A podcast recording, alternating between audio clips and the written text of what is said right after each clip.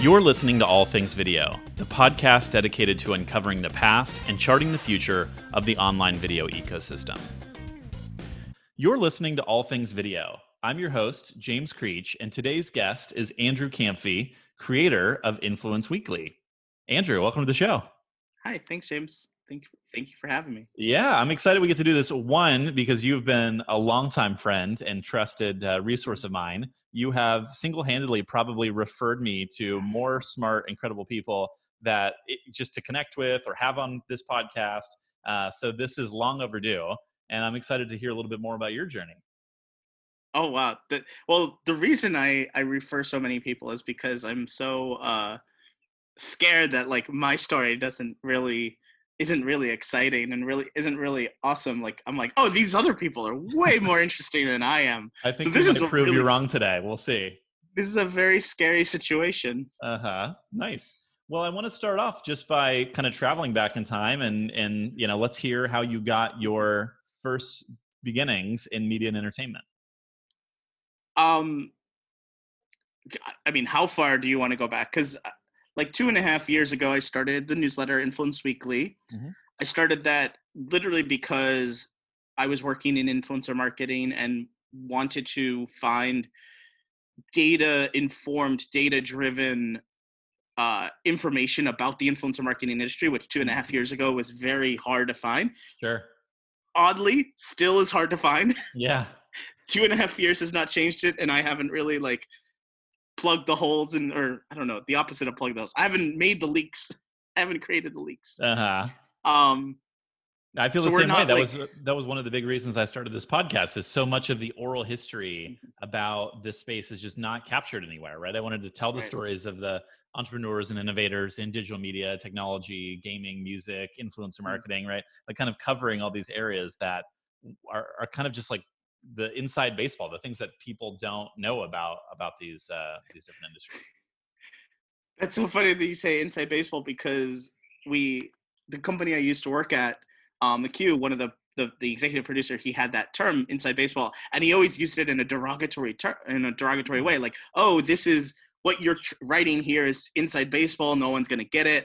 Mm. And like yeah, you're right. Like now I'm like fully inside baseball. Like I'm like, no, that's where I want to live. Like right you just found broadcaster. You, you, just found the definition of a niche audience, and there's value yeah. there, right? It's like some people love the inside baseball. I love talking shop with people who've been in the space for 10, 15 years, and you're like, yeah. This person used to work with that person, and then they had this company that didn't get off the ground, and this company like changed its name and mm-hmm. pivoted its strategy because of these things. I love that kind of stuff. Yeah, and like you find so much I find so much information and and this is uh, mirrored in Influence Weekly is like I find so much information in anecdotes yeah. more than like aggregated data. So, um, you know, week to week in Influence Weekly, it is very um, uh, up and down. You know, like some sometimes it's just a bunch of interviews. Sometimes it's these like epic reports, surveys, and I I like read them. I read like a hundred articles a week, and I I give you like the top ten but not even the top 10 actually the best 10 and the most insightful 10 which the term most insightful is very specific for me mm. where i ac- actively don't share with you the articles that are shared across like linkedin and twitter like you already got those you've read those you read that headline i actively work against that so that the niche you brought up the niche audience it's like my audience is super niche they're like oh yeah like this independent resource it's lit- like this literally this guy that's figuring out what's interesting and what's not and then procuring it for me so yeah. i did that two and a half years ago because i was work i was working in the industry mm-hmm. and this is going to sound bad but like i wanted to know are what is what we're doing day to day correct I, I had these very existential questions of like is this the right business practice is this the right tactic? Is this the right strategy? We were, we were making ads influencer marketing ads on Musical.ly actually before hmm. tiktok existed. Yeah. or not before tiktok but along with tiktok. Sure. And um and i was just and on youtube as well and and instagram and facebook and twitter. But i was just like what benchmarks are there and what what what is this world that i'm suddenly in after i had been like in LA working with and for creators. I like produced Vine uh, shows back like years ago. How did you get into that? Oh, my best my best friend in the world like knew I was in LA, and I I had moved to LA after working on cruise ships, and I was uh-huh. like, I just want to work in film and TV. And he's like, Well, I have this project that I want to do on Vine where we're gonna make these like not fake shows, they're real shows, but they're all the idea. By the way, this idea is batshit crazy, but also like you're gonna say, "Oh my god, this sounds wonderful," and I'm like, uh-huh. "Yeah, the idea was wonderful. The execution was not."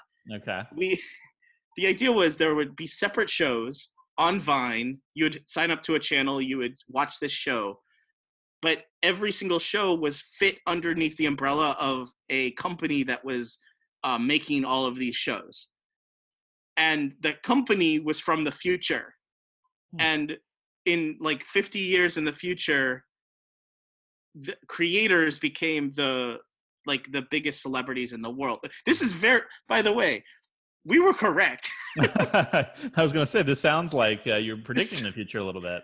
We did. We actually accurately predicted the future, but we made it in the disguise of this mega company, like a like um like a Walmart or like um or Amazon or even like the the weird company in um Pixar's uh um WALL-E Oh, uh-huh. like, like that kind of company goes back to the the past, creates these fake creators to then like become the best creators in the world later. Like, but you could tell they're like corporated corporations make them. Uh huh. This is sounding a lot like me. I've been uh, nerding out recently over season two of The Boys on Amazon. Oh yeah, it sounds a lot like Vought. I don't know if you've watched the show, but uh, the whole idea of like the superheroes manufactured by a corporation to be these superstars oh, and wow. the seedy underbelly. Anyway, uh, that's a little bit about what I'm watching recently. But uh, I want to kind of untangle some of these threads because you've given us a bit of a reverse chronology of, of yeah. your uh, your background. But things kind of started earlier than that, right? You went to college. One of the things that stood out to me from your your bio is that you launched the Florida Film Fiasco, which is this 24 hour short form like film contest, a film festival, right? Where every team has a day, uh, probably like from midnight to midnight to create a film and then you have to present it. So, what inspired you to launch this film festival? What got you into that creative process? Have we have you and I ever talked about this before? Never ever. So I'm so excited to hear the background. okay. I like I can tell you the entire story of how that came about, but like I want to just point out I want to point out something that, that like literally made my entire career because um in Gainesville, Florida at our college, I put this event together. I, it wasn't just me, it was a partner of mine, Priscilla, who who was amazing and I can tell you the story of her. But like we put this event together completely just a total like we just wanted it to exist. And for 2 weeks like we had these applications for teams and like I was part of some not I wasn't part of the film crew but I was like part of film like clubs and stuff I knew them. We had zero uh submissions for teams until literally the day of submissions there was this like, like film school. I went to USC for film production and the exact same thing happened right? Every time you have a film festival it's like nobody signs up and then it's the last yeah. day and uh, they're all procrastinators it's right yeah. at the right at the deadline but it it ended up being like literally we had this black basket, like a milk crate that mm-hmm. were like put your application in here at this store that I had like it's a this is a very hippie kind of like Gainesvilleian thing. Everyone will know it. Like there is a um a not a free store, but a co-op store of like records and albums that I used to like volunteer at and I was like just in the front of this and you know everyone has to find this place but everyone knew it it was on the main strip. But again i was like god damn did i make this too hard for people? And then literally the entire basket was filled the day that like day. And then i was there to pick it up and people were like some somebody like walked in and was like am i too late? I was like oh okay oh my god. People no, care no. they want to be part of this that's awesome. Yeah and then we held the event and what it was was yeah, you got. okay, we also, if you ever did a 24 hour film, like festival thing where you make the film in 24 hours, mm-hmm. or it got really popular. The 48 film, yeah. 48 hour film one. we did something no one else would do. We did something literally I've never seen anywhere else, and I do not wish this upon anyone else. No one else could have done this. What we did is I was in the theater program and knew all like a bunch of actors and it was like one of the things that when you're in college and an actor you're just like do as many things as possible. And so i knew like all these actors just like didn't have anything to like they just would work on anything and i was like okay so why it's called the fiasco it was very um very specific not specific we didn't realize how much of a fiasco it would be but what we did is at 8 p.m on friday night every team and we assigned two random actors. We actually got two people to apply to be like i'll be in a i'll be in a 24 hour film and two of them were assigned to one team. Mm-hmm. and so in a room we had i think tw- i think it was like 20 teams the first year. And so think okay there's oh no there was definitely 20 uh five teams okay because it was 50 it was 50 actors yep and 25 teams all in one room that could fit about 75 people. so you paired the filmmakers up with talent, right? Actors who yeah. in the in the program. That's awesome. But the, at 8 p.m., everyone like opened their envelope and had to like figure out. They like we didn't realize this until it happened. I was like, "Oh, this is actually a fiasco," because people are like, "Who are you? What's your name? I need to find you. I need to go to my team. I need to get you." And we ran out the week before, like the day before the event. We only had 49 people sign up as actors. And so my Priscilla, my partner on this, we were like sitting there thinking like, where are we gonna get just one more person? Like she had already signed up. We had decided like I couldn't do it because I was gonna, I was gonna, doc- I was filming documentaries, and I was like, I'm gonna go, I'm gonna go visit every single team during the mm-hmm. 24 hours and make a documentary. And we're like, where are we gonna get another person? And she literally goes, wait, give me five minutes and she runs out of her her apart uh, not her apartment where she lived and she's like like five minutes later she comes back and she's like i got a goat a goat a goat i was like what so she's like my neighbor la- that's awesome so her neighbor's goat was the 50th uh talent After, yeah. festival that's amazing and so so i mean this really turned into a real fiasco because like one team opens it and like they're like uh, I need to find a person named Goat. And, and I'm like, no, th- there's the goat. And like, point. And they're like, we get a goat for 24 hours? I was like, yes. That's they're amazing. like, we have to put a goat in a film? Like, wait, what? So, That's so good. Like, yeah, like during the 24 hours when I finally met that team and uh-huh. I was uh-huh. like filming them, they're like, they're like, yeah, we have all of these positions. Like we knew beforehand, we're like, here's, we knew who was the writer, who was the director. We knew who like the actors were until like the other ones, but we uh-huh. didn't realize we needed a goat poop picker upper. And like one of the teammates literally had to like keep scooping up goat poop. that's, that's got to go down in the film festival history books. As right. Very... Well, and, and then the, the entire event ends up becoming a really interesting untalked about part of of like uh the world now because from that event i ended up meeting a bunch of people and and from that event a bunch of people ended up becoming youtubers hmm wow that's amazing which like then now you think about like oh how do like this was 20 years ago like making a film or a, a, short film in 24 hours was unheard of was like a fun little practice. But now it is literally youtube. Like, yeah that's what people do for a career day in and day out. Wow. Every single day. Uh-huh. And so of course the people that were predisposed to like oh i'll do this thing in 24 hours. Yeah i have a camera. Yeah i have ed- i have a laptop to edit or not a laptop then we had like iMacs like, wow yeah no totally makes sense so, how did you go from running this uh, 24 hour film festival at your college to working on cruise ships? you really did go down my entire. Yeah, man. CV. I want to hear it. Let's do it. Um, so after college, so I ran the film festival for three years.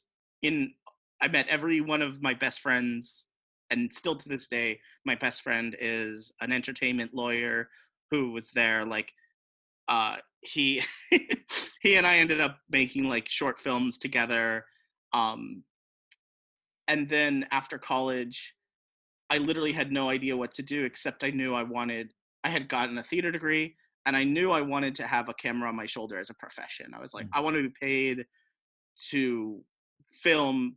Do I had done a bunch of documentaries, you know, bad document, like like my own little short films, not realizing that one of the other people in my college literally while we were there became one of the top youtubers ever. Wow who's that? Uh, i don't want to say his name. Okay no worries. He's he's been he's been blacklisted. Ah so so if you if somebody has a blacklist and goes down all of the names and figures out who's from florida you'll figure it out. Okay fair enough. You can do the math yourself. Um but everyone who worked with him that ended up going to LA, working in YouTube, working at Maker Studios, and everyone who worked around him is a wonderful person.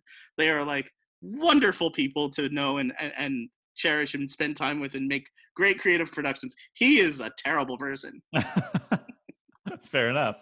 All right. Um, and so I had that like on the back of my head is like, okay, as long as I get a job somewhere doing film some in some capacity um, I can always go to LA mm. and work there.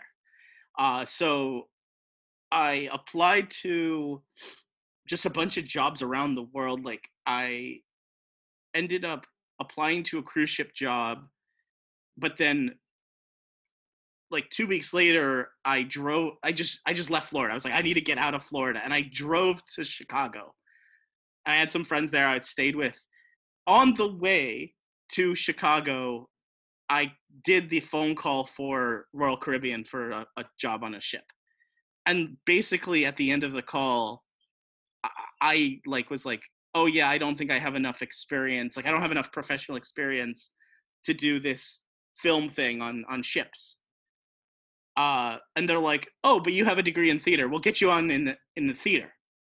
I was like, hmm. "Okay, maybe." But it sounds like I didn't get the job. Like I told yeah. And I went to sh- Chicago and I ended up in Chicago on my friend's couch for a month, got a part time job as a Santa. Uh, yeah, it was that time. Wait, what? Okay. I, I, yes, I, I don't know if anyone's ever read um, David Sedaris's My uh, Santaland Diaries. No. But the first paragraph or first page is literally my life. Like I literally opened like a classified ad, uh, saw that they were hiring Santas, circled it, mentioned to my friend, "Oh, th- wouldn't this be funny if I become a Santa?" Uh huh. I called the number. Did I went to the uh, the in the job interview? They're like, "What do you want to do?" I'm like, "I don't think I can be Santa, but I'll be a photographer, a Santa photographer." Uh huh.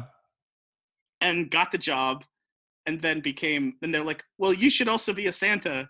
And I was like, but like with me at that meeting like literally sitting next to me at that meeting was a man a very old man with a real white beard who uh, was in a electric scooter wheelchair uh-huh. and on the front of his wheelchair was literally the head of a like a stuffed animal head of rudolph and i was like i'm not santa that guy is santa yeah that's the real santa yeah i mean that is like legitimate like uh-huh. miracle on 34th street real santa there wow. he just came from the North Pole. He's riding Rudolph for God's yeah, sakes. There you go.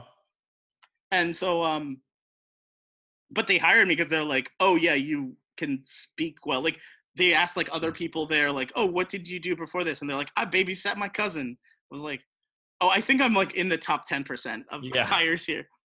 So you become a Santa in Chicago, and then when did you get yeah. the call from Royal Caribbean that it's time to four, pack your bags? Four months later, it was legitimately like December 15th. And they're like, hey, we have a job for you. It's next week.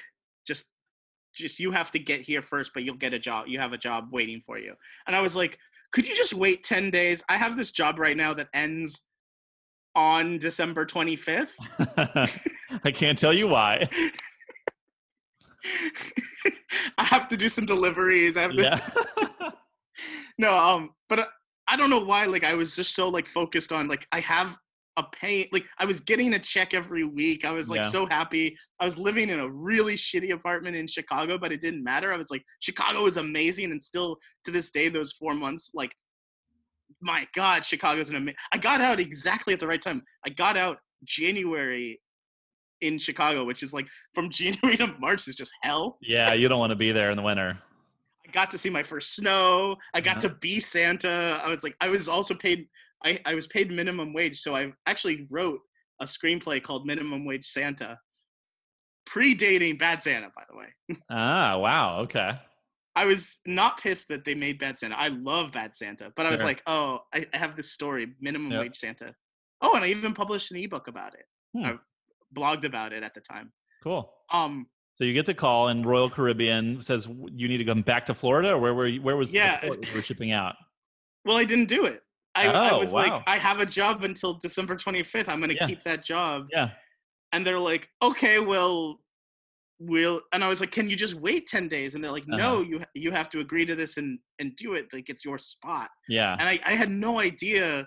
I was like, okay, I guess I lost this job then. Like, hung up the phone. Did and no plan job. what you were going to do 10 days after after Christmas. It's all over. Okay. I was just gonna get another minimum wage job. I was like, I have an apartment. I have these girls' numbers. like I'm uh-huh. like living the go. life. Um, and so after I think it was like January fifth or something. I still hadn't had another job. It was it was you know it's the Christmas holidays. Like yeah. nobody's getting a job then. And Royal Caribbean calls me again, and they're like, "Oh, uh, that we have a job for you." And I was like, "Okay, when is it?" They're like, "Next Thursday."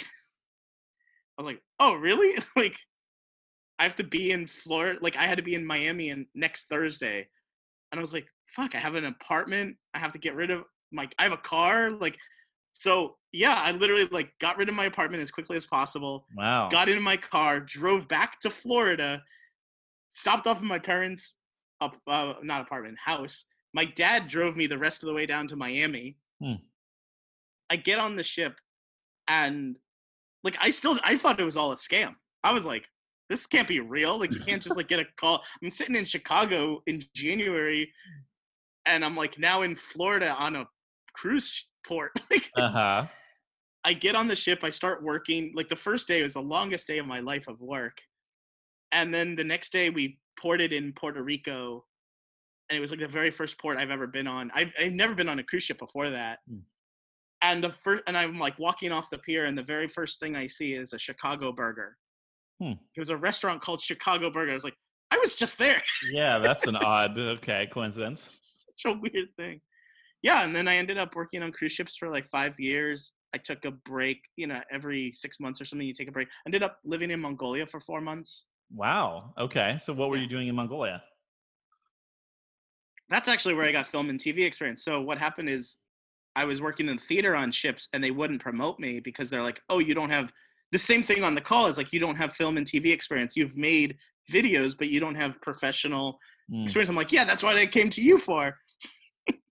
and so my buddy and uh, my buddy had been in uh, Mongolia for two and a half years in Peace Corps. He got a job in a TV network and literally, like, not just remembered me, but like actively petitioned for me. They're like, it's a startup uh, TV network in Mongolia called BTV. Okay. Uh, and he convinced them that I was a film director, a, a TV director, and could direct a TV show. And I was like, yeah, I could think about that. this is the wildest story. So we're back, uh, and I'm excited to hear about your time in Mon- Mongolia and, in really digging in and getting some film and TV experience. So, how on earth did you end up there? Um, so my friend had been working two and a half years in the Peace Corps, decided to stay in Mongolia. He I will I will jump ahead a little bit because I didn't know what I'm about to tell you. I didn't know. He originally got a job as an English teacher for the English news hosts of a new English language news program. Um, and then within two weeks, he convinced them to give him the host position of an English language news program in Mongolia, which would be Mongolia's first English news program. Okay. and the person that he chose, and because all of the staff like didn't know English very well, like Mongolia at that time, this was oh my god, this is 10 years, 15 years ago, 10 years ago. Um, Mongolia still wasn't like very like there were Peace Corps people teaching English. That's that they didn't have like great great English schools. It's um, still a mining colony basically for Russia. Um, Russia destroyed the culture there, kind of stuff. Um, and also, Kublai Khan didn't do much help when he moved the capital of the Mongolian nation to what now is Beijing. Like mm-hmm. he he didn't really help anything. And sure. th- there's this weird this there's a weird I don't know I, I, didn't really mean to give you a history lesson, but there's this weird love of Genghis Khan, not Genghis Khan. The KH is Han, uh, but a hate of Kublai Khan because he moved the capital away from Mongolia. Hmm. So like Genghis Khan made a weird history story. Yeah, um, okay. so so they convince so basically like he's like hey let me do a this is literally how it happened. He's like hey let me do a skype call with you talk about what they need and i was like all right.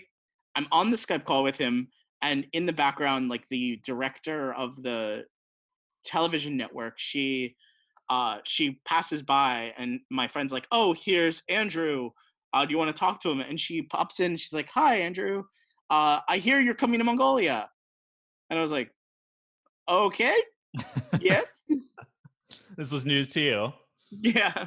And like that was the first call I had with my friend about like what do they need? What do they want me to do? They're like, yeah, I'm making the show. I need a director, but like it wasn't actually the point wasn't me to direct his show. It was just like to get me there and they would pay for the flight. So I was like, well, as long as they're going to pay for the flight. Oh, and then they also were paying for an apartment for him anyways like for three months. So they're like, so basically they'll pay for my flight. I got an apartment there with him. It's a two bedroom apartment. They don't need to pay extra. They're just paying for his apartment, but it's mm. like two bedroom. Sure. And we're gonna get a salary. And I was like, sounds great. Sign me up. So your um international um, adventures continue. Very good. Well, the red flags started happening, and like they paid for half the flight there. I had to pay like seven hundred bucks for the flight there. When I they paid for the apartment, um, within two weeks, we got fired.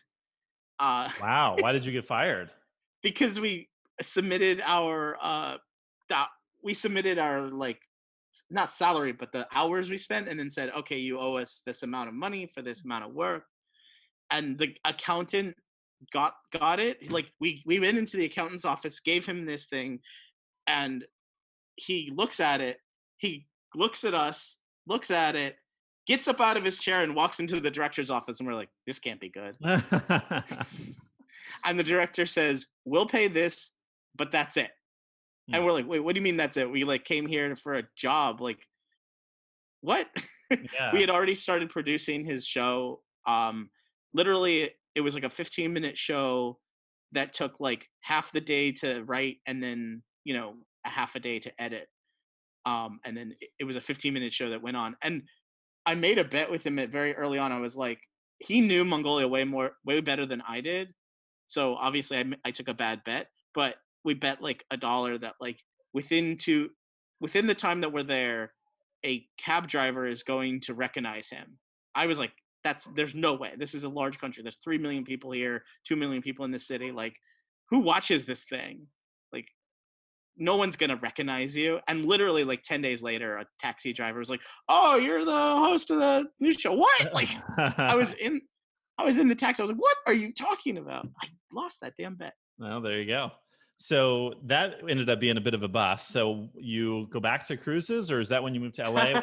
Where do we go? no, I ended up I ended up spending four months in Mongolia. I spent two weeks with a job. They ended up never paying us. We went into litigation with them. We got the police involved because we're like, you owe us, and also we just wanted a job. Like, and we yeah. didn't get fired. We didn't get fired because it was a bad job. Like the show was running. Like the show was on daily and it was like running. It was fine. Um, and I, at first I was like, I don't think we're too expensive because we would negotiate. It was a really weird situation, but we, but literally like within three days, my friend got a job as a editor in chief of a nightlife magazine hmm. in Mongolia. I started uh, teaching English because I went to a this, this is Mongolia at that time. I went to a party that my friend was hosting, and I sat next to a girl who was like, we were just chatting, and she's like, "You speak English?" I was like, "Yeah, I do."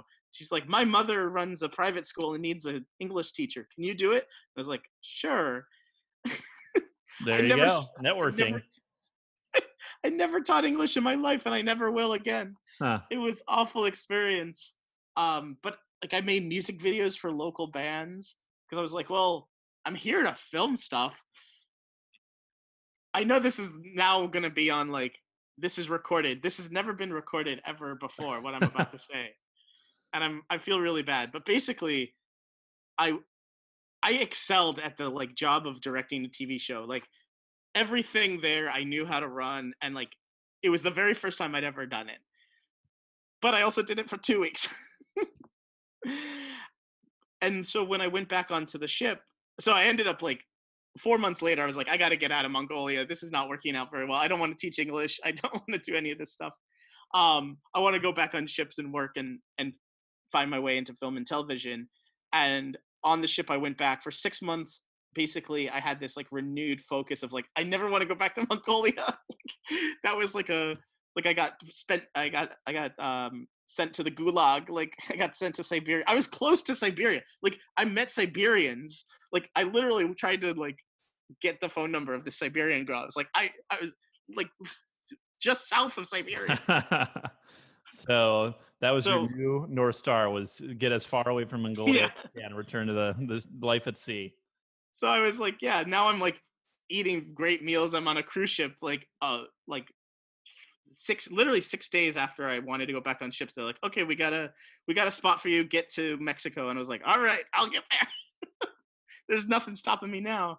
And yeah, and then for six months I did my day job, and then every literally every single night that I had a chance, I went and trained to be a broadcast technician, um, seven days a week. I I made enemies as well because the broadcast like the manager there never promoted zero he never promoted anyone in his entire career. And i was like i'm going to prove you wrong. I did not prove him wrong. It was his replacement. It was the person who came in after he spent four months on the ship. I trained every single day and then literally he left and the guy who replaced him was this super nice canadian guy just an amazing wonderful person who in their handover from like positions, he wrote this note about me and like was like, oh, there's this guy who's training to be a broadcast technician. And so literally within like days of him that guy leaving, the other guy's like, hey, come in and do this show. We need we need you. And I was like, well, you need me? And it was just his way to like get me the, into the room and like see if I could do it. And I did it. Um, I switched like a show and within two months i got a call from the main office is like hey we want to do an interview with you to get you to this next job do you have any professional experience like beyond just training on the ship and i was like yes yes i do i, I directed a show, show in mongolia yeah oh, which is not a lie in any way yeah i love it i told the whole truth and nothing but the truth and that's all they got from me and then yeah, for like three years I worked as a broadcast tech, and was literally like the very first because it took so much time and effort and like work to get there, and I wasn't proving that I could do it. I proved that I did do it. Like it sure. was a different circumstance. Yeah. Um. So like yeah, like they loved the work I did. I like I ended up shooting a documentary on board with a friend of mine, Val- Valerie Perry. Me and her I produced it. She directed it. A documentary on on them installing Saturday Night Fever on the ship. Hmm. Never in the history of Royal Caribbean had crew members produced a documentary like this. Like crew members usually just do the daily stuff that you need to do. Sure. We in our free time, and our boss was like totally against it. He was like, "Don't do it. You're wasting your time." And I was from the theater, so I knew every single person in the theater, and they specifically gave us and me permission to be in places that no broadcast crew had ever been given permission to film. They we got to do uh, interviews with every single installing per, like person from the shore side who Hmm. were super excited that they were being interviewed about the work they were doing right then and there. And Saturday Night Fever was a big deal. Like, It's a big Broadway show being put on a, sh- a ship, Sure. and and then they started talking about it in the office, and we got scared. We're like, oh, oh they're gonna tell our bosses in the office, and we're gonna get shut down. But they didn't. They were just like, oh, we just like doing this. This is fun. Hmm. So what happens? We then we sent the we we produced this documentary and sent it to the office, thinking like, well, let's show them what we can do, and maybe like the next time they'll be able to like use it. And they're like, we love this. It's going on every single ship right now. Like they just sent it to every ship, and and it Hmm. ran on uh, the entire fleet. This documentary. I was like, oh wow. Amazing. It's still on, still online. Actually, I was just watching it on YouTube like a month ago. Okay. So you Some- some produced from- this documentary behind the scenes of Saturday Night Fever, and then when did LA start calling your name? Um, there were some problems on the ship, and like the position that I was in, uh, lost a lot of privileges, and I was like, all right, it's my time to leave. I spent five years on cruise ships, um, you know, accomplished everything I wanted to do. I think uh, on ships, and uh, literally like our contracts were six months at a time, and then we had two months off, and we always left the ship without a contract. Hmm. Like not everybody le- like you had an implicit idea like just check your email, you'll get a contract within the next week or two. So every single six months you leave, you you are fired essentially. You're now no longer a Royal Caribbean employee. And so I just didn't sign up for another one. I was like, I literally got off the ship in Cape Canaveral. I spent one night in Orlando and then flew directly. Oh, I flew to San Diego and then drove up to LA. So I didn't fly directly to LA. And what was in San Diego at the time? Oh, my friend who had been. So now by this time, all of my friends who went out to LA became a big YouTube star, and all of my friends worked with him. And suddenly I get to San Diego and I start asking like real questions like, oh, where should I go find work? What should I do? And they're like, don't work with this guy. He's an asshole. Um, I was like, oh, okay. Well, that goes, there goes that plan. Uh, oops. Um, And this is And when he you started producing Vine videos with some of your former college buddies. yeah, I was like, you know, like surviving in LA is hard. Like you got to pay rent, right? And so we started producing Vine videos. I started uh, getting, um, uh, you know, just random gigs. I ended up like, God, it was so depressing. You know, a year, a year into LA, thinking I'm I'm on top of the world because I like did this amazing stuff on Royal Caribbean in this, you know, fifty thousand person company. I did stuff that like historically had never been done before, and then come to LA where you're like you're nothing, just nothing. yeah. Nobody, uh, nobody know, nobody goes on cruise ships in LA. We're too busy. Uh huh. So it was like really struggle. I ended up I ended up even as like a minimum wage job at um uh Universal Studios. Like I was like, why am I here? Like, well, I gotta pay rent. Like met some fantastic people through there. You know, and, and this is a common refrain about like, you know, 20 somethings will go work at Disney and they end up like, you know, on TV in a year or two. Like they end up just you gotta that's LA, right? Everybody's a waitress, waiter, um, working it one way or another. And Yeah. I accidentally my friend ended up sending me a job, not even a job posting, just an email for a job. Um, he's like, Hey, you have to join this startup. It's called Fork U. Like, and he spelt it F O R Q space Y O U. Hmm. And I was like, I emailed him back, you know, within a half a day. I was like, I can't find anything on this Fork U. There, this, if you, if, if, if it is what I think it is, which is like a foodie kind of, um, like show, Yeah. like, um, I would love to do it. I had already like, by that time, oh, I, I was on the Food Network. At when I went in, when I was in LA, I applied to a cooking competition, and I'm on, I'm on a Food Network show Oh, really? competing for a food truck. wow. Okay. I'm I'm the Gizzard Wizard. Okay. You can watch it on Amazon for like two dollars. So There we go. Food, food truck face off.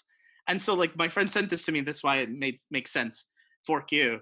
and I, and he's like, it doesn't exist yet. They're just starting up. My friend is hiring. Here's my friend's email. She'll she'll interview you. Yeah. And I go in and it's not. He messed up. He messed up the typing. Uh huh. The the company's name is Q Q Y O U. Mm-hmm. And it has nothing to do with food. It was it was like MTV if MTV existed now, all YouTube videos yeah. Put together.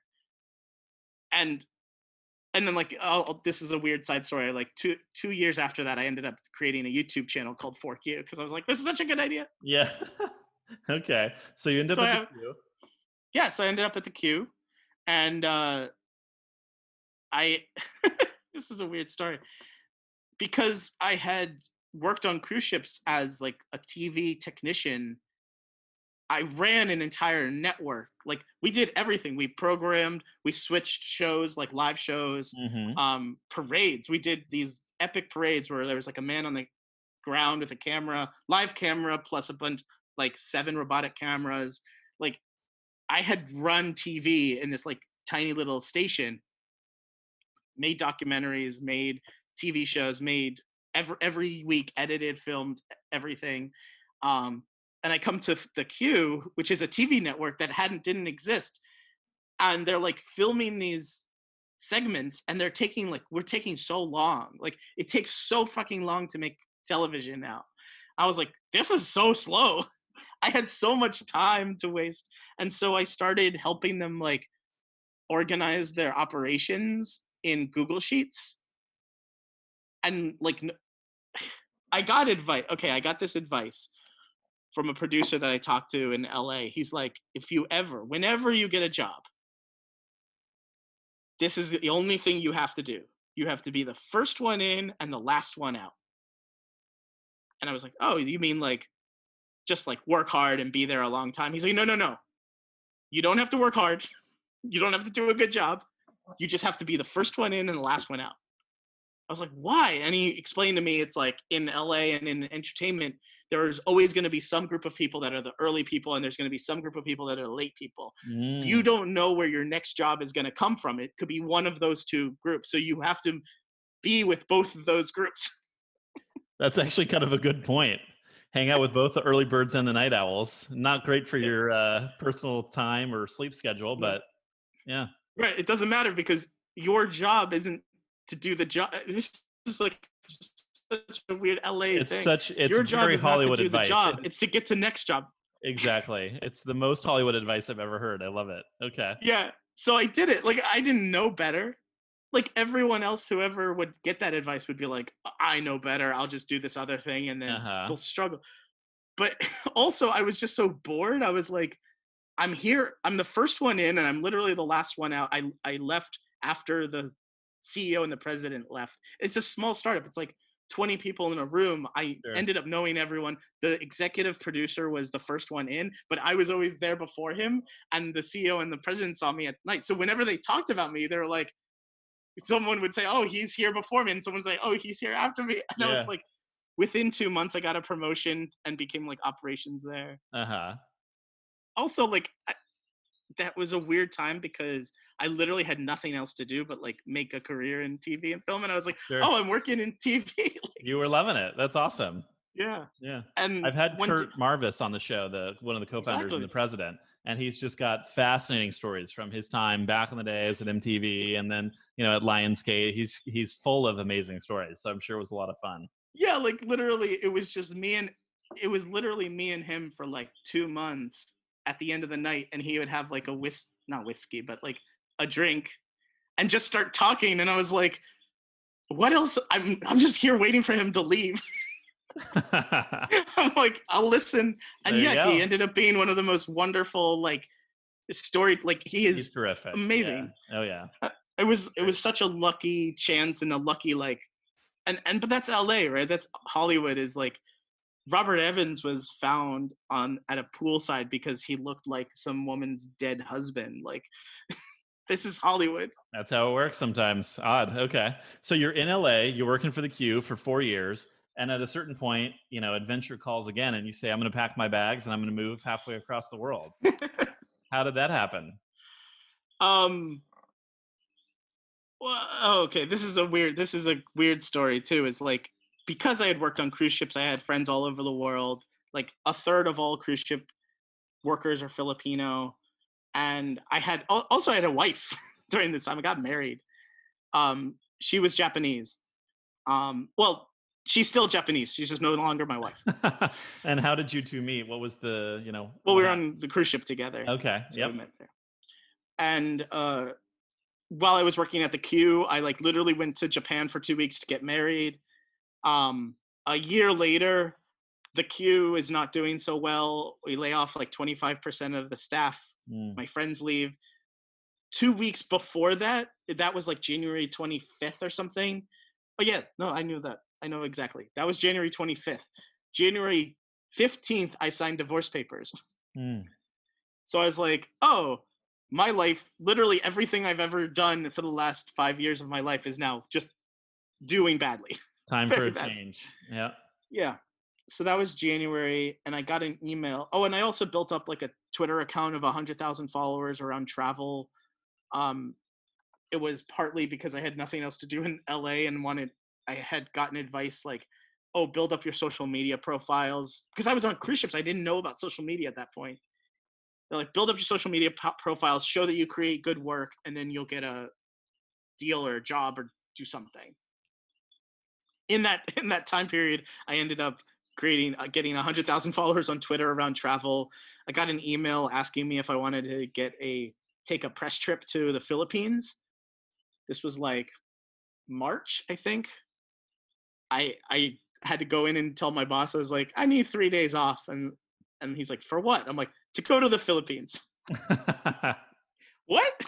That's a quick turnaround. Yep. It is. It was a well, it was a five day trip and you know two sure. days over Part the weekend. Part of it falls over the weekend. Yep. Okay. But it's a press trip. I don't know if you know like press trips or influencer trips now. They are yeah. super fast. You get pushed through everything, and mm-hmm. it, it was a whirlwind. But I was like, it was my first time in the Philippines, um, and I was just like absolutely loved it. And I did the math. I got back to LA. I did the math and I found an Airbnb one bedroom apartment and a round trip ticket, a, a round trip ticket to the Philippines plus a one bedroom apartment with Wi Fi cost $200 more than my rent in LA.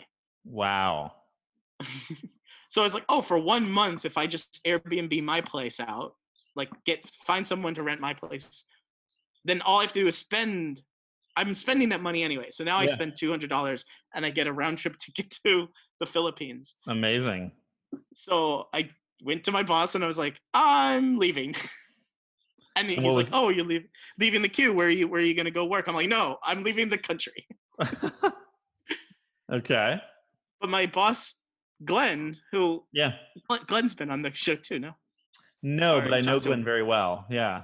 Yeah. He Glenn is a wonderful sales. He's probably going to watch this or listen to this. Uh, he's a wonderful salesman. Uh-huh. Of anything he's ever done in his life, he's a very, very good salesman. And I gave him a chance. I quit. I didn't give him a two weeks notice. I gave him a 30 days notice. And in that 30 days, he convinced me to continue working, but from where I was going. Okay which is weird. Usually, if you want to work remotely, you have to convince your boss to work remotely. sure, not the other way around. right. Yeah. But I was like, I really need like, I cannot be in LA anymore. this uh-huh. is this is just wacko. Um. So what happened was, yeah, like to make a, a an, another long story short, they agreed for me to work remotely I liked it so much. I stayed another month. When I got back to LA, everything was different uh, with LA. You know, my perspective, not LA was different. My perspective on LA and the world. And I had come to LA with such like, not a lot of experience, but just a lot of perspective, mm. which is different than experience. And being in LA, I got a lot of experience without much perspective. Finally put the two together and realized that like, yeah, LA is not the like city for me uh, at this particular time in my life. This is not the kind of work I want to be doing. Um, and so I worked like freelance for the Q for a few months, a year. Ended up in Bali like a few months later, Chiang Mai, Thailand, and started traveling and working like a month at a time. I, I didn't do like it wasn't traveling trips. It wasn't like three days here, four days there. Like I got an apartment in a place, I moved there for a month, and then moved to the next place for a month. And how did you like that? My fiance and I did um, a house swap. So we lived in Amsterdam for three weeks last year. Loved it, right? It was so fun to feel like a local and get to actually mm-hmm. experience mm-hmm. a different culture. And, you know, we did the touristy things. I'd been to Amsterdam a few times. It was her first time. So, you know, we checked a few of those boxes. But more than anything, it was about like riding your bike to the grocery store and meeting local people and establishing new friendships and just like experience the culture at a slow pace rather than the frenetic pace that a tourist usually tries to take everything in. Right. So I loved it. I love it. I can't think of doing anything else anymore. Um, you get to you get to see more of the world in a more different way. Um, but also like whatever way you want. Like I don't I don't besmirch and I don't look down upon people who want to move every three days like if you if you go to certain places throughout like Africa, like you do not want to stay in a place for more than a week. Like it's you want to go sort of down a a, tra- a trail and take a bus down. You know, there's certain perspectives I've seen. Like, God, one of the most interesting things, and I don't know if I could ever do it, is like, you know, FunForLouis, no YouTuber. Uh, he's a YouTuber. Hmm. He uh, bought a Cessna plane, and then him and a buddy who was a pilot flew around the world. Wow. Cessna. And what they were did, you know, it's like they just hopped around the world. So like they co- constantly were traveling, constantly going, never in one place for more than like a night or two. And I can't ever imagine. yeah. Even when I was on a cruise style ship. of taking it slow and really yeah. absorbing a place. Yeah.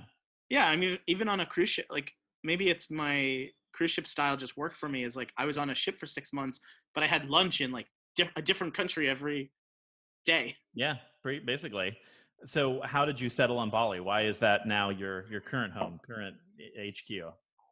Um, it has the the um like the trifecta of good culture, good easygoing culture, um, good enough Wi-Fi. and enough area like it's big enough that it doesn't feel like i'm sitting on a beach all day um like three weeks ago four weeks ago i i went up and spent two days on a coffee farm like coffee is only grown at altitude on like a mountainside in yeah. the tropics very hard to find like even though we have lots of coffee in the world it's very hard to find that like goldilocks zone but Bali has it, even though Bali, you think of like all the beaches and stuff. Sure. It gets cold there. It's like a cold like if you if you're like sick of sweating all day, just go up to Kintamani and like you can watch look at a mountain. like that's uh, amazing. So yeah, you people think of Bali as kind of this premier Indonesian beach mm. resort mm-hmm. town, but you found all these other dimensions to it. It seems like. Yeah, like you can get lost in like a if you're a diver, you can go off on a boat for two months, like a liveaboard. I have someone I met recently. This is actually a weird, like 28 days later kind of thing. I know I met a guy, Spanish guy, who got off of a liveaboard for two months and was like, "There's a pandemic." Uh oh! Wow. This was like in April uh-huh. or something. He's like, "What's going on in the world?" Sure. Understandably like, so. If you, yeah, I was like, I have isolated. so much to tell you. so, um, how has that impacted life there? Right? How has COVID mm-hmm. impacted your businesses? You know, your lifestyle, Indonesia in general. What does it look like? So, um, okay the, the the the main facts of it and, and the visceral effect of bali itself and i can talk about indonesia as well indonesia is as as bad as uh, the U.S. I think mm. in its handling. But Bali, eighty percent of the GDP of Bali is tourism, and that just no that doesn't exist. Mm-hmm. So you think like okay it's devastated like there are literally i drive through cities here and they don't exist anymore 100% closed down they were what 80% GDP means is not that like that that's an aggregate over the whole island. There's 4 million people that live here. That doesn't mean that oh, their hotel is at 20% capacity. It means that the hotel is at 0% capacity. Um, across the whole entire island, actually, I think it's 4% occupancy right now for hotels. Jeez. Uh, we put a, there was a list about five months ago that was put out. Okay, a year ago, I created a list of a thousand hotels, and I did. I created an influencer's guide to Bali, which is not a travel guide to Bali, but for creators, people who want to come here and create content for their own audience. Here's the places to go. Here's what to do. Here's who to meet. Um, I reached out to a thousand hotels. A hundred said yes, we work with influencers. In five months ago, there was a different list of here's all of the hotels that have closed, and there were more hotels that it was easier to find a small list of those that are still open. Like wow. more hotels closed, just 100%. Oh, geez, it's horrible. So, yeah, here, like that, you think, like, okay, people now are, are starving or are, out on their ass, you know, and it's a horrible situation, and it is. But the weird thing is in Bali, what that really means that 80% of the GDP came from tourism was like, that just shows you how different the amount of cash is that from outsiders you, you drive around now people are alive people are surviving because bali has again like all of the facets that you need to like survive and live it has pig farms chicken farms it has coffee farms it has uh, vegetables it has fruit it has its own industry here it's self-sustaining industry that obviously if you have tourists coming in and you need to pump that up but you have the money. But now that you have that vacuum of tourism, now you have real Bali. Now you have like obviously people are still starving and people are having a hard time. They all go back to their homes, but it's like it's it doesn't fall as far because they have a sense of stability because you can i mean even in the best of times you could get a meal for one or two dollars us sure and that didn't go away yeah. When did you want to start focusing on the influencer marketing space? What was the original inspiration behind Influence Weekly? You know, mm-hmm. how did you say, I'm going to take this project and really build it out? Yeah. So when I was working at the Q, um, I I got so Glenn, my boss, wasn't originally my boss. He was working on an influencer project and needed help organizing it. And I was the operations guy and I did everything in Google Sheets. So he's like, literally, he's like, hey, I need a Google Sheet from you. So I started working with him, making a Google Sheet. And at that moment, I was an influencer. I was I was doing deals with like uh, with my Twitter account. I had a YouTube channel that I did a deal with like Zipcar and stuff. Like I thought I knew influencer marketing from the influencer side, and now as an agency, we were doing deals, these very large deals on YouTube and something about the way that he did it felt wrong like i was like is this really this information flow is not correct. It feels almost exploitative. And so i did that for about a year and a half and i was just like i need to know more. Like i need to understand this better. And so i started re- i started aggressively reading and seeking out uh, information about what are the best practices finding out that they're not written down. there's no oral history. There's no history at all. This thing doesn't exist. Um, but here are some benchmarks. To to to spoil alert, uh, what we were doing is a common practice and wasn't exploitative. It was actually funny enough. The way that Glenn does influencer marketing is oddly pre like the best way to do it. Hmm. Like I find out I found out over the last couple of years like oh here's all these other ways to do influencer marketing that are inauthentic. They don't actually produce great any results. And like 90% of deals like are terrible. And what Glenn was doing and we were doing actually was great. Like we were actually setting forth if if, if Glenn wanted to share more I think he could have really pushed the industry into a different way of thinking about things and I, I still consider what he did and what we were doing there really effective and great campaigns and really hard too. That's influencer marketing is very hard. Yeah. So how would you summarize the lessons learned? What are the key takeaways for someone who's new to influencer marketing maybe a brand that wants to dip its toe into the water? You know what are what are the best practices? Okay so i told i told glenn about this that like because I, I, was like oh after two years i finally I've, I've realized like what you're doing is actually the correct thing. And he's like oh i hope you're not sharing because i quit the queue like two years yeah almost two years ago um and he's like i hope you're, not sharing what we do and i was like glenn even if i told every single person on earth what you do and how you do it they couldn't do it.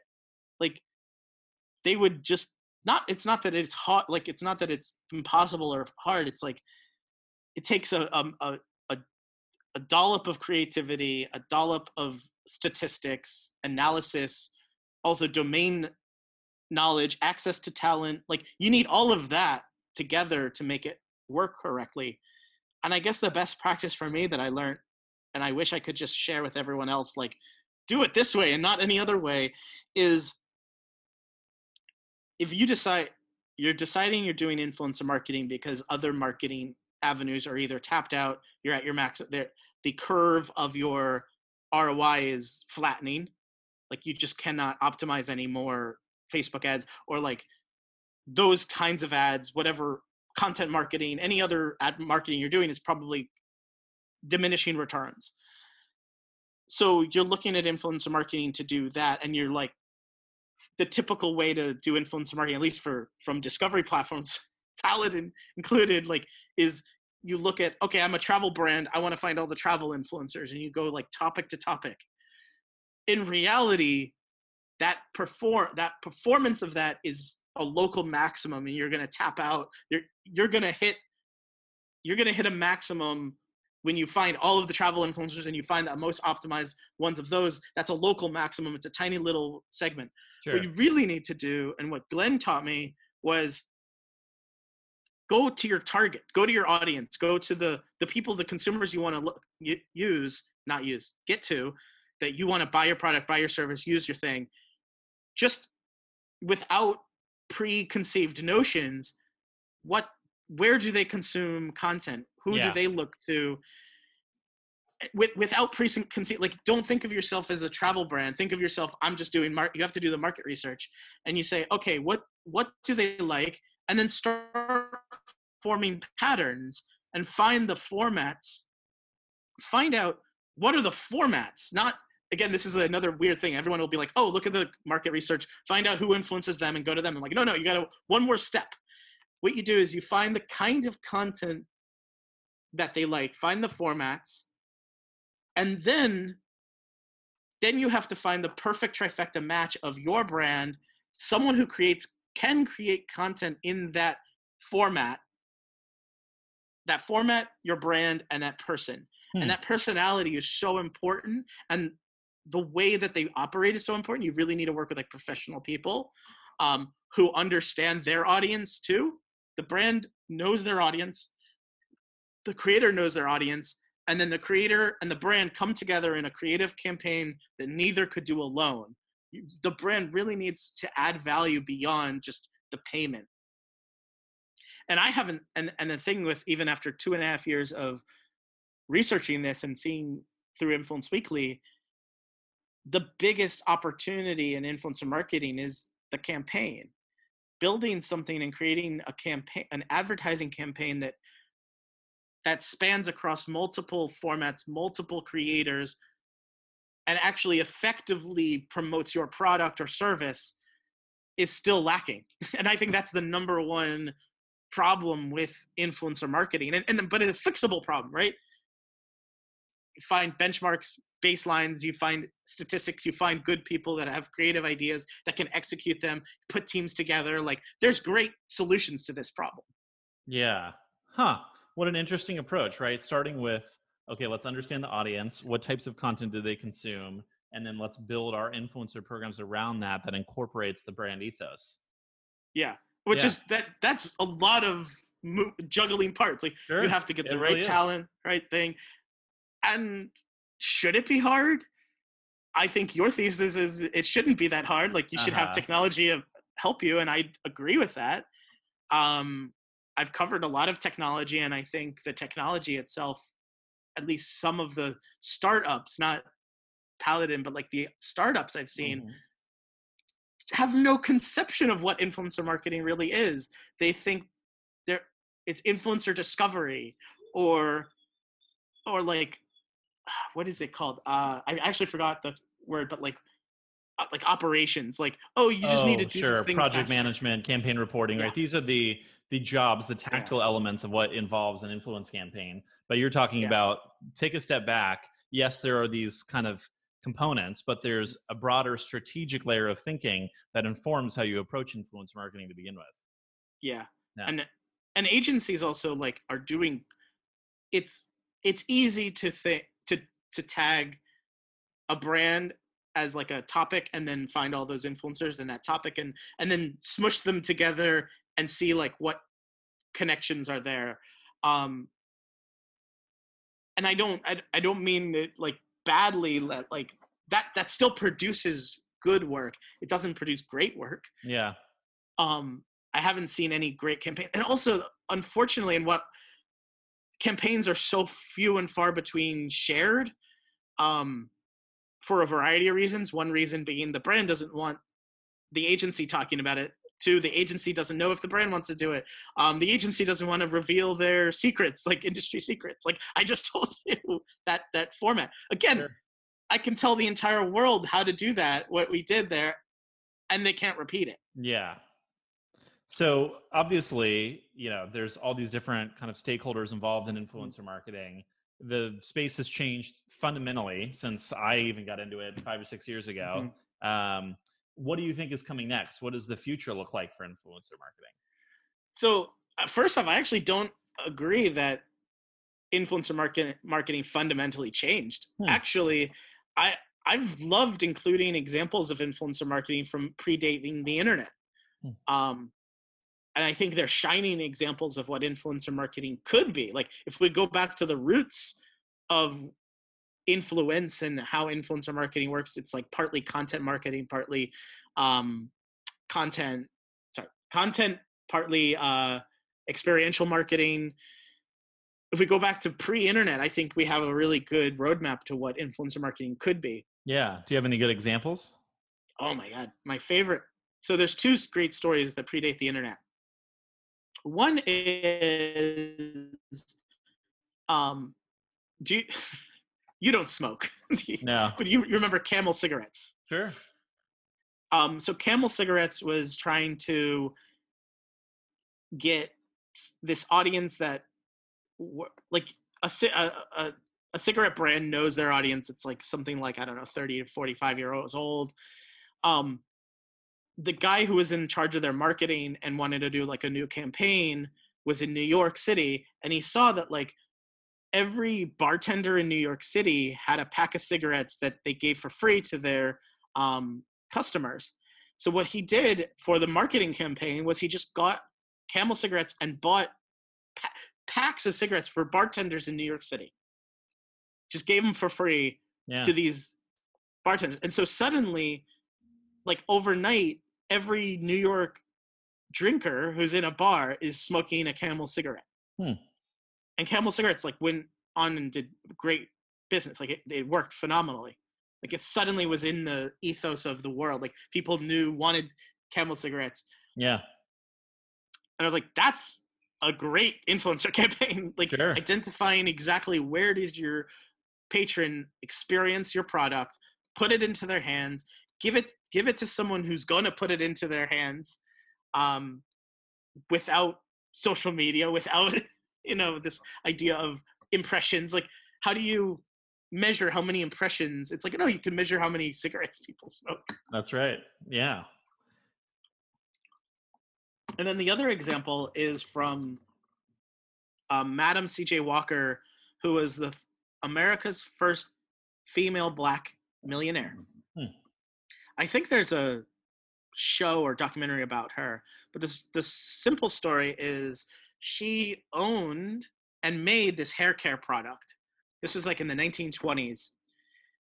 and in order to get her hair product used in salons like people go to a salon to get their hair done they don't the consumer doesn't know what pro- what product they're using sure so who does is the salon owner or the person who's making the hair doing the styling the hair so what she did is she created a school and taught like 20,000 women how to do hair. And it was like a certified course to become a hairstylist and so you could own your own shop and do your own hairstyling but using this product. And now this person who learned how to style hair from day zero used this product yeah built a habit. And, yeah familiar yeah. products yeah but it's also like you're using the product for the customer and the customer's like oh I've never had my hair done this well. What's that product? Yep. Oh, yeah, you. This is the product I use. I only use this product, and that's how you got. She got became a millionaire. Was like yes. she, one, she empowered people to use the product, showed them how to use it. Two, she created businesses for other people, empowered other businesses. So now, now there's like twenty thousand hair salons around the country that are businesses in themselves, creating a livelihood for people. And like that's influencer marketing that's brand advocacy that's brand ambassadorship. Like we see that all the time i don't know if you have like um you see that in like google certificates and like hubspot certification like you see that now digitally a lot. Yeah the internet hasn't changed it necessarily it's just you know given rise to new ways to reach audience and uh, give these potential influencers a platform. That's cool. Yeah. So, and influencer marketing is and I think my biggest thesis I found from these examples is that like influencer marketing is very different than influencers. Hmm. Those are two very separate things. And what do you mean by that? Can you elaborate? Yeah, um, influencers are people who have a large some type of audience, some specific audience online. Influencer marketing is the actual campaign and creative uh, not justification, but creative work that goes into figuring out what and who influences your customer. Which it doesn't have to be an online creator with a social media following in order to in, that per, that might not be an influencer for your marketing campaign. Yeah, no, that's fair. That's a good distinction. So, what's coming next if you had to make three predictions for the future mm-hmm. of the influencer space or media and entertainment more broadly? What do you foresee? I wish. I, mean, what what do I foresee happening, or what do I wish is happening, are two separate things, I guess. Sure. Um, a year ago, pre-COVID, I thought that there would be an incredibly large amount of new agencies doing incredibly diverse work. Like you would get uh, I forgot the term, but it not niche down, but like be get get really specific verticals of influencer marketing, like influencer marketing for travel, influence. There's like Black Girl Digital. It's like I know what they do. like they're not. It's not a weird name, a, a conglomerate that we do everything. We handle all influencer marketing. It's like no, no. Here's influencer marketing for gay travel. Here's influencer marketing for uh, for sports, for athletes, for this. Um, and I saw that happening over the last year. But unfortunately, you know, earlier this year, just th- a lot of those smaller companies just don't exist anymore. And do you think that's a result of COVID and the broader yeah. macroeconomic climate being more difficult for small businesses to operate? Or do you think it was just a problem with the business model that being too specialized didn't allow you to serve a broad enough base of customers? Any thoughts there? Yeah, I think it was because of COVID that just if you have only three clients and they all and all three of them don't have any budget to spend, you don't have a business, you don't have yeah. a job. Whereas the same thing happened at multinational corporations where like, oh, 33% of our clients have now gone to nothing. They don't exist anymore. And so, you know, 33% of our staff have to be laid off. You know, I think that's exactly the same situation as a small company who's like a freelancer who's like, I have no overhead, I have no office, so I just make 100% of my income from these three clients. Oh, 100% of my income is gone. Or get laid off from a company because you were in the, you know, experimental part of their labor force. I don't know. Yeah. Yeah, that's tough. Uh, but maybe this is just me thinking like a wishful thinking, but I also think that, uh, and COVID, without COVID or with COVID, whatever, in re- looking back at recession times, um, a normal human being just has to survive through a recession and then will will come up. Uh, I think influencer marketing is poised at this very existential point right now, where we could actually see in the next five to ten years that influencer marketing doesn't exist anymore. But that's a good thing or and that's a good thing because influencer marketing is a really excellent multiplier of every single part of the marketing funnel and in fact if you include also the marketing hourglass and you say okay there's brand awareness there's purchase intent and then there's sales which is the marketing funnel mm-hmm. but if you go okay there's also loyalty programs brand ambassadorship brand advocacy uh, there's a lot of marketing done beneath like, the surface after the transaction yeah. has occurred. Yeah. And influencer marketing actually is a really amazing tactic that amplifies every single part of that entire hourglass, which begs, I don't know, begs the question or, or, or precipitates the next idea of, well, then it's not it's not actually a marketing strategy.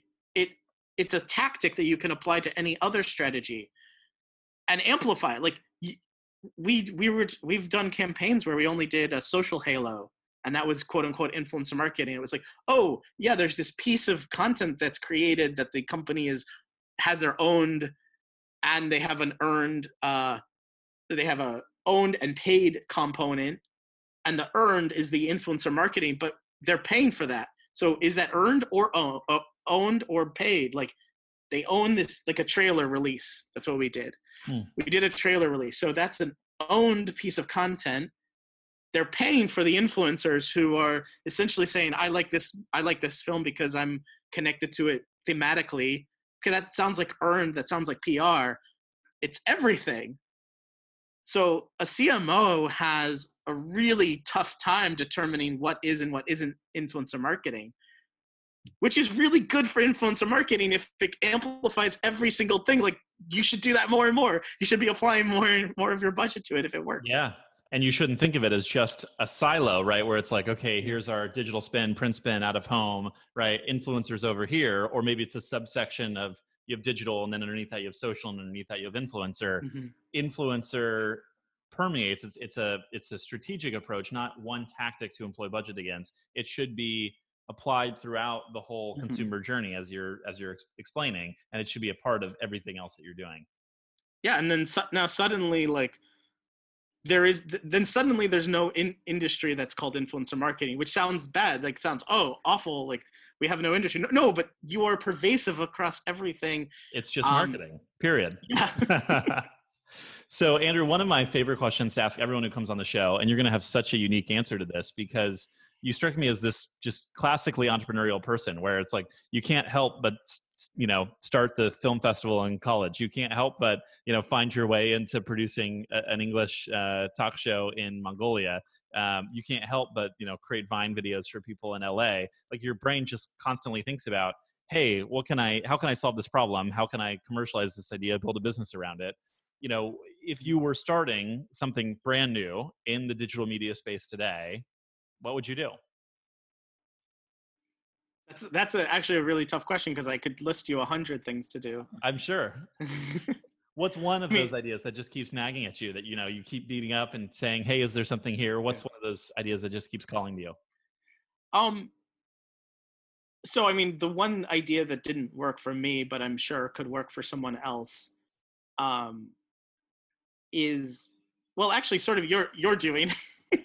a lot of people are trying to do this is um, uh, basically analysis on demand. Like what works and what doesn't. I, I was working as like a growth hacker for like a social media growth hacker for like five years and working with creators and influencers who are like, how do I grow? The question is, how do I grow? Well, a hundred percent of creators have that question and there's no one answer. So how do you figure out how do you like how do you determine priority how do you determine what works if you ask any big creator content creator right now ask them a question how did you grow? Number one answer and the only answer they'll give is they made content. Mm-hmm. i created. Mm-hmm. creators create. That is it. And that's such a youthful spry uh also calamitous answer because then you start talking about well you just got lucky because you got this viral like kombucha girl just got lucky that she was a meme. Well yeah, or that or people say oh but what you did five years ago won't work for me today because the yeah. the industry moves so quickly. Yeah. And so like i i had to like literally it was my job for a while to figure out how many levers what are the levers you can pull for growth how can you apply how hard should you pull them? And that abstraction layer i think could still be figured out uh, mm. i think there's a lot of ways people are doing it um, the agency model seems to be the only way people start that's how i did it and then the moment i got away from the agency model and started doing a web app it all fell apart because hmm. you need like that you need that person that you trust to like we see this all the time actually in Hollywood and now in influencer marketing and in online digital video is with managers, right? Like a manager takes 20%. It, it sounds awful. They take 20% of everything you make. Well, they also got you like 5x the number of deals. Like your deal flow magically started coming in, but you didn't see that because all you saw was the extra one deal you did. Um, so yeah like there's an abstraction layer around creators and influencers that i think is still yet to be fully worked out upon it's like mm. Is actually this is a good example kombucha girl is now repped by someone but like should she be like i mean that in a good way like should she have had like a technology some technology that could have helped her figure out if this is what she wanted to do. She fell in. I don't know if you know her story, but she got me. She became a meme, and then she was a banker. And she, it's a great YouTube video actually. I think from BuzzFeed.